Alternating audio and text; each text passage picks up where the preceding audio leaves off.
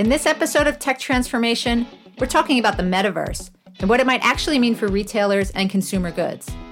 We're talking with Mike Proulx of Forrester Research about their new State of the Metaverse report. We're digging into why this isn't just for gamers, how retailers need to prepare, and what hiring for the metaverse looks like right now. Stay tuned for that and more on this episode of Tech Transformation.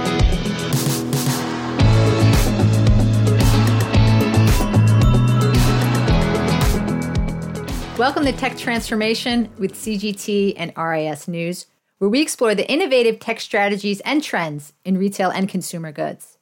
I'm Lisa Johnston, Senior Editor at CGT. In this episode, I'm talking with Mike Proulx, VP and Research Director at Forrester Research. We're going to talk about what might be one of the most hyped words in retail and CPG, and that's the metaverse. Mike and his team have just released their State of the Metaverse report, and so he's going to walk us through some of the myths and realities when it comes to the metaverse, including why we need to stop calling everything the metaverse. So, Mike, thanks so much for ta- talking with me today. Really excited to have you here. Can you start us out? Tell us a little bit about yourself and your role at Forrester. Absolutely, yeah. So I lead our CMO research team, where our research is specifically for B2C marketing executives. And prior to Forrester, I spent 12 years at Hill Holliday, uh, which is an advertising agency where I was the chief digital officer. So I have close to 25 years now experience in the marketing space, uh, especially with a digital first focus. Okay, so let's talk a little bit about the state of the metaverse report. Uh, this is the first year I think your team has released this report. Beyond being incredibly topical, what prompted your team to do this report? This is hot off the presses. We just published the report last week, um, but we had been releasing data about the metaverse uh, really over the course of last year. Uh, we did several blog posts using consumer data on whether or not consumers were ready for the metaverse. We did some work on NFTs. Uh, we covered Meta's uh, name change and consumer sentiment around that. But what this report represents is really Forrester's official point of view on the state of the metaverse. And what's unique about it is uh, I partnered with four other analysts from across the Forrester ecosystem so that we were tackling this topic from different vantage points, everything from emerging tech to UX design to enterprise use cases. And then, of course, uh, my coverage, which is B2C marketing. Great. And I know we're going to get into some of those use cases later um, when we talk about that this isn't just about gaming. Um, but one of the, the biggest features or one of the biggest takeaways from the report is that everyone needs to essentially stop calling everything the metaverse. Um, I know I've admittedly been guilty of this. I'm thinking back to some of the stories I, I started writing when I first started writing about the metaverse, and you know we talked about them testing the waters. Um, why why are we having such a definition problem with this? Well, part of the issue is it's the shiny object syndrome that is filled with FOMO right now. Um, but the reality is, is that immersive experiences, which the media and people within the industry are calling the quote unquote metaverse, they've existed for decades. We can go all the way back and probably even before the days of Second Life back in the 2000s. And the reality is that the promise of the metaverse, the vision for it is that it is a interconnected and interoperable set of virtual worlds and virtual spaces where I can take my stuff and my identity and my presence and have that persist from world to world. That does not exist at scale yet today, which is why Forrester's point of view is that the metaverse doesn't exist. What exists are what we call metaverse precursors, which are standalone immersive platforms, be them augmented reality or virtual reality. We believe that the metaverse will develop and evolve in stages over the next decade. Okay. Um, you're leading into my next uh, question. I, you know, the the report features a really cool uh, myths and realities section. So I want to go over just a handful of them here. Um, the first myth is that uh, there will be multiple metaverses, um, and, and, you're saying that's not true. Um, and is this going to be kind of like when you could tell how old someone was because they called it the internets, like if you were hearing the metaverses? It's very true. Uh, I, I, like to call when people say metaverses, I like to call the plural metaversi, and, and I'm trying to make that stick. But Forrester believes that the metaverse is a singular phenomenon, uh, just like the World Wide Web. So we should probably take a step back and, and talk about Forrester's definition of the metaverse, which is the 3D experience layer of the internet. Um, so similar to the web, which is two dimensional, the metaverse will layer atop the internet, but it's really about 3D immersive environments. It doesn't mean that you can't experience the metaverse in 2D, but simply that it is 3D rendered.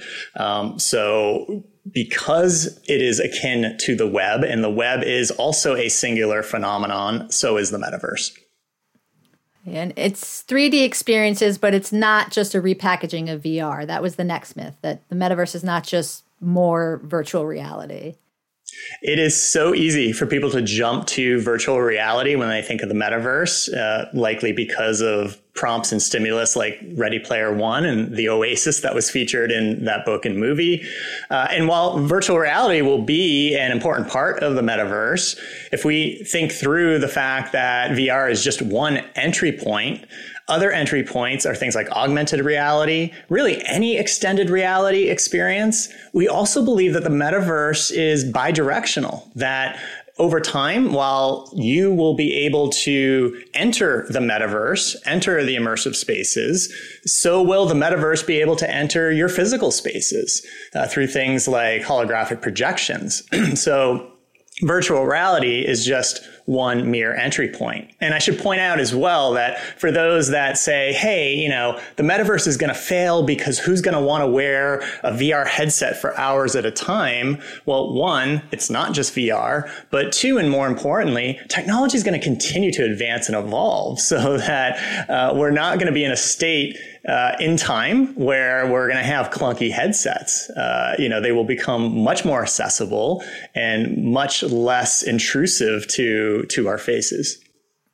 Right, that's interesting. You bring up the clunky headsets. I mean, those used to be extremely expensive, and now you know you can buy them almost in your local drugstore.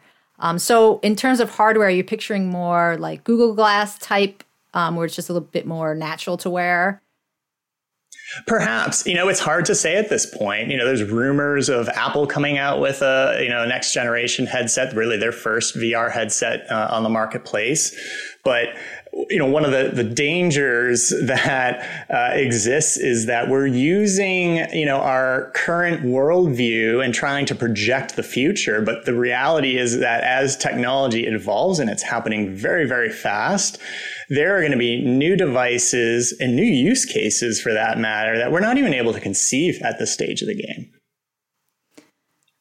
Um, I want to talk a little bit about uh, Web3. I know uh, this one's a bit contentious, um, but one of the myths was that the metaverse is the same as Web3. Uh, this is not true, uh, Forrester is saying. I think it would be helpful if you could also, um, as you did with the metaverse, define uh, really what Web3 is. Sure. Yeah. So we put out two reports last week as well about Web3. And the general industry definition of Web3 is a decentralized and fair internet, you know, where users control their data and their identity. And it is very much uh, related to blockchain and cryptocurrency and the like. Um, and while Forrester believes that, uh, you know, Web three as it develops, because it's still really in concept right now, and it much is much more a vision and sort of idealized. Uh, the metaverse might and likely will incorporate aspects of Web three um, but Forrester's point of view is that the metaverse, as we're defining it, it's simply not dependent on quote unquote Web3. That you can have the 3D experience layer of the internet that's interoperable without the concepts of Web3. And this isn't just gaming, right? I mean, I it, gaming seems to be one of the biggest use cases propelling the metaverse forward, but the implications are, are much more vast. It is, yeah. So gaming is the obvious on ramp to the metaverse because of the fact that gaming environments are 3D experiences. And so, you know, those who are comfortable in gaming environments are going to be comfortable uh, in other uh, environments that comprise the metaverse because they're very similar in, in, nature. We made the call in our Forrester report that the first cohort of uh, onboarders to the eventual metaverse will be gamers, followed by those who are active in social media. Um, and you know, so as the metaverse evolves, there are plenty of other use cases for it. Uh, you know, it also depends as society starts to or not value digital goods, virtual goods, um, that is where uh, commerce in the metaverse begins to take off uh, in more of a mass way. Um, but then you can think about other industries for the metaverse, education, being able to immerse yourself in environments and see new perspectives on things, travel, you know, being able to travel to destinations, you know, without having to physically be there. So, you know, as I mentioned earlier, there are new customer experiences that we're just not even able to conceive yet because so much of this is still theoretical and the technology isn't mature enough to, to even be able to, to give us these use cases. Now, I noticed you just had a caveat about whether or not we will value digital goods. Do you think there's still some doubt surrounding that? We don't know yet, right? So we see early examples, uh, especially if we start to get into a discussion around NFTs, uh, you know, the concept of value is one where you know every individual you know has to kind of determine what's valuable to them. You know that limited edition steph curry sneaker nft uh, from under armour uh, how valuable is it? You know how does the marketplace value that?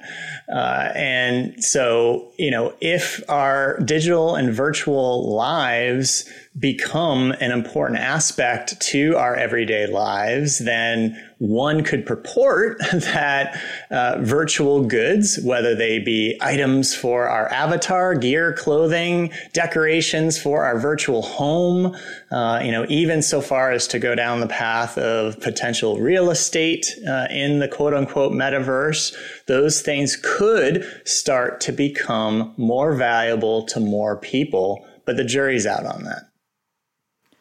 Okay.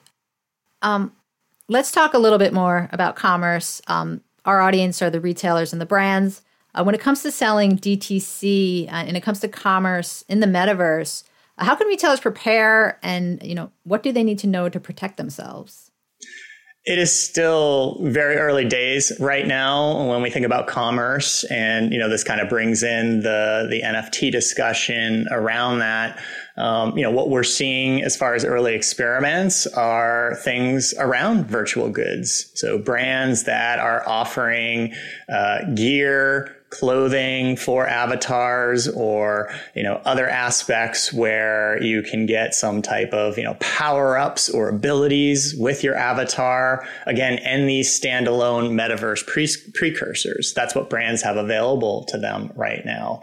You know if we were to project out the shopping experience into the future uh, you know as the metaverse becomes actualized one could imagine you know a much more personalized and um, you know truly seamless type of shopping experience that you know again we're in danger of taking how we shop today and applying those concepts into the metaverse um, but you can bet that the way we do shopping in the physical world or even just you know regular e-commerce is going to be different in the metaverse. But transaction and sort of a, an economy will be important to the eventual metaverse. So then what do you know what do brands and retailers risk by experimenting in the metaverse right now? I mean of course of course they you know with any experimentation they risk losing money. Um, but is there anything else that goes along with hey let's just try something out and, and see what happens? the risk is low uh, right now in the context of the metaverse. I'll talk about NFTs, but in, you know, when we talk about immersive spaces, as long as, and this is what Forrester has recommended in, in, our report, as long as brands temper their expectations and temper their investments and are going in with truly an experimentation mindset, then they really don't have a ton of risk. Uh, you know, there are costs for brand partnerships, media partnerships to uh, be part of these virtual and immersive worlds. Um, you know, on the NFT side, there are probably more risks because there are environmental concerns and blowback amongst uh, some consumers, especially around the Ethereum blockchain, where most NFTs are minted. There are uh, legal and IP risks with NFTs. Um, and there's also a lot of scams when it comes to NFTs themselves. So, you know, I, I should probably mention, I've now brought up NFTs three times. While uh, there's another myth and reality is many individuals also, you know, align an NFT with the metaverse. Again, it's similar to Web3. While NFTs might and likely will play a role in the eventual metaverse, an NFT by itself is, is not the metaverse. So you, you can't say we have an NFT, therefore we are in the metaverse. That is correct. Um, okay, so let's talk a little bit about hiring for the metaverse, right? What what how can uh, brands and retailers hire for the metaverse? You know, to build out their digital strategies. You know, I'm going to guess probably first is that you need someone who can ex- understands all of it, right? You're going to need to have people who are skilled in being able to explain this to consumers, um, to other employees. So, what do you think when it comes to developing a metaverse strategy? What are these in demand or, or future skills going to be? you can go to any job board, go on LinkedIn right now and type in metaverse jobs, and you're going to see a whole bunch. Uh, you're going to see lots of metaverse titles. Uh, even Disney, in a very high profile way, named an executive in charge of their metaverse strategy. Uh, and so, you know, if we break this down into three parts, there is the strategic piece of the metaverse, which is what should we be doing, both in the short term and the long term. There's the partnership piece, which is around who are we doing it with? What platforms should we be experimenting on? And then there's development aspects as well. So if we, you know, start to talk a little bit about the uh, enterprise use cases for the metaverse and digital twinning, well, then in-house skills around 3D rendering and development um, become important to that enterprise. Uh, you know, there there may come a time, you know, where brands want to start to consider their inventory of products and what is the digital slash virtual version or expression of those products. Um, and in that you know starts to set up what we were talking about earlier with regards to commerce around virtual goods but right now probably the most important hire to make uh, are individuals that understand the nascent technologies and components that make up the metaverse to help with the strategic discussions. You know, we keep hearing at Forrester uh, clients where um, you know either the CEO or the board uh, they're asking. Hey, what's our metaverse strategy? Should we be in right now? Are we uh, missing out if we don't do something now? So these are all important questions to ask and answer at this stage. So that that does beg the question. You know, I just returned from a trade show, um, and it, there was an. I often heard, you know, if you don't have a metaverse strategy, you're missing out. So does every brand should does every brand need to be in the metaverse? I mean, do they should they be thinking about maybe if they should be in the metaverse? Should every retailer be prepared to sell in the metaverse? Every brand should ask themselves whether or not they should be doing experiments right now. So Forrester's point of view is that um, for you know for for some brands you know especially brands that are already engaging with consumers in emerging technologies or you know, even established media presence on social media gaming um, it makes sense for them to experiment to understand how their consumers are behaving and reacting to metaverse like technologies so that they can start to brainstorm future use cases in the metaverse. What our data shows us time and time again is that industry FOMO is uh, far more um, advanced and intense um, versus consumer readiness for the metaverse. Very few consumers, you know, only it was less than a third of consumers said that they're excited for the metaverse, and most consumers feel that the metaverse is going to be bad for society. So there is work to be done to convince the everyday consumer why the metaverse is beneficial or more importantly, complementary to their everyday lives. So experimentation is fine. Keep the investments low right now. Learn from your consumers and start to think about some future opportunities um, as the metaverse becomes actualized. You know, I, I thought it was interesting in the report that you talked about um, that the workplace is likely going to be a big driver of getting consumers ready for the metaverse, comfortable in the metaverse, ex- making the metaverse more accessible. Um, it reminded me a lot of Cyber Monday, right? Cyber Monday got started because people were going into the workplace so that they could have, they didn't have strong internet bandwidth at home. So they were going in on Monday and doing their shopping, and the IT departments would get really angry. I remember getting some angry notes so do you think it's going to be similar? Are we going to have Metaverse Monday? Are we going to have people are just going to get so used to using or so introduced to the metaverse at work that it's going to eventually bleed into their home lives? We explored in the report this idea of reverse consumerization, uh, where uh, because of exactly what you and I are doing right now. We are, you know, in effect collaborating in a virtual way.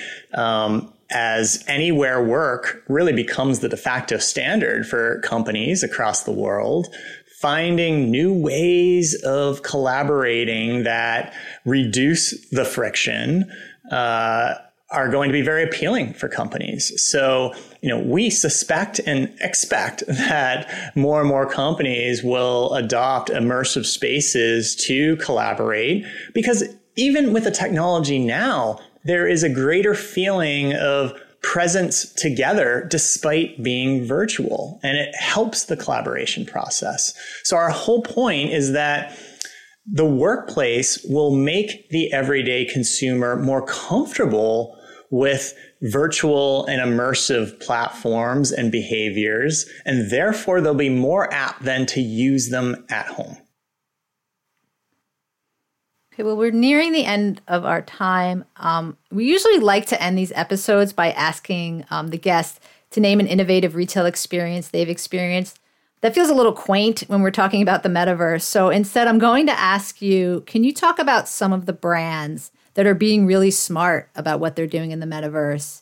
And then conversely, and you know, you don't have to name names, but how are you seeing brands starting to falter? Yeah, I can talk about the brands that we're seeing that are being strategic. And I'm actually working on a follow on report right now around brands in the metaverse. Um, we've got an entire stream of research for metaverse related activities, including designing for the metaverse, which will come out in a few weeks. We've got another report on shopping in the metaverse. But as we look at the marketplace and say, take a step back and ask ourselves, uh, what are the brands that have differentiated themselves because of thoughtfulness and planfulness with their metaverse strategies versus those that are just jumping on the bandwagon with a one and done stunt. And there's way more of those, the latter, than there are the yeah. former. Um, I look to brands like Nike, uh, that they are making large investments in the metaverse. They uh, acquired this company called RTFKT, which is uh, in effect a you know 3D uh, virtual good company.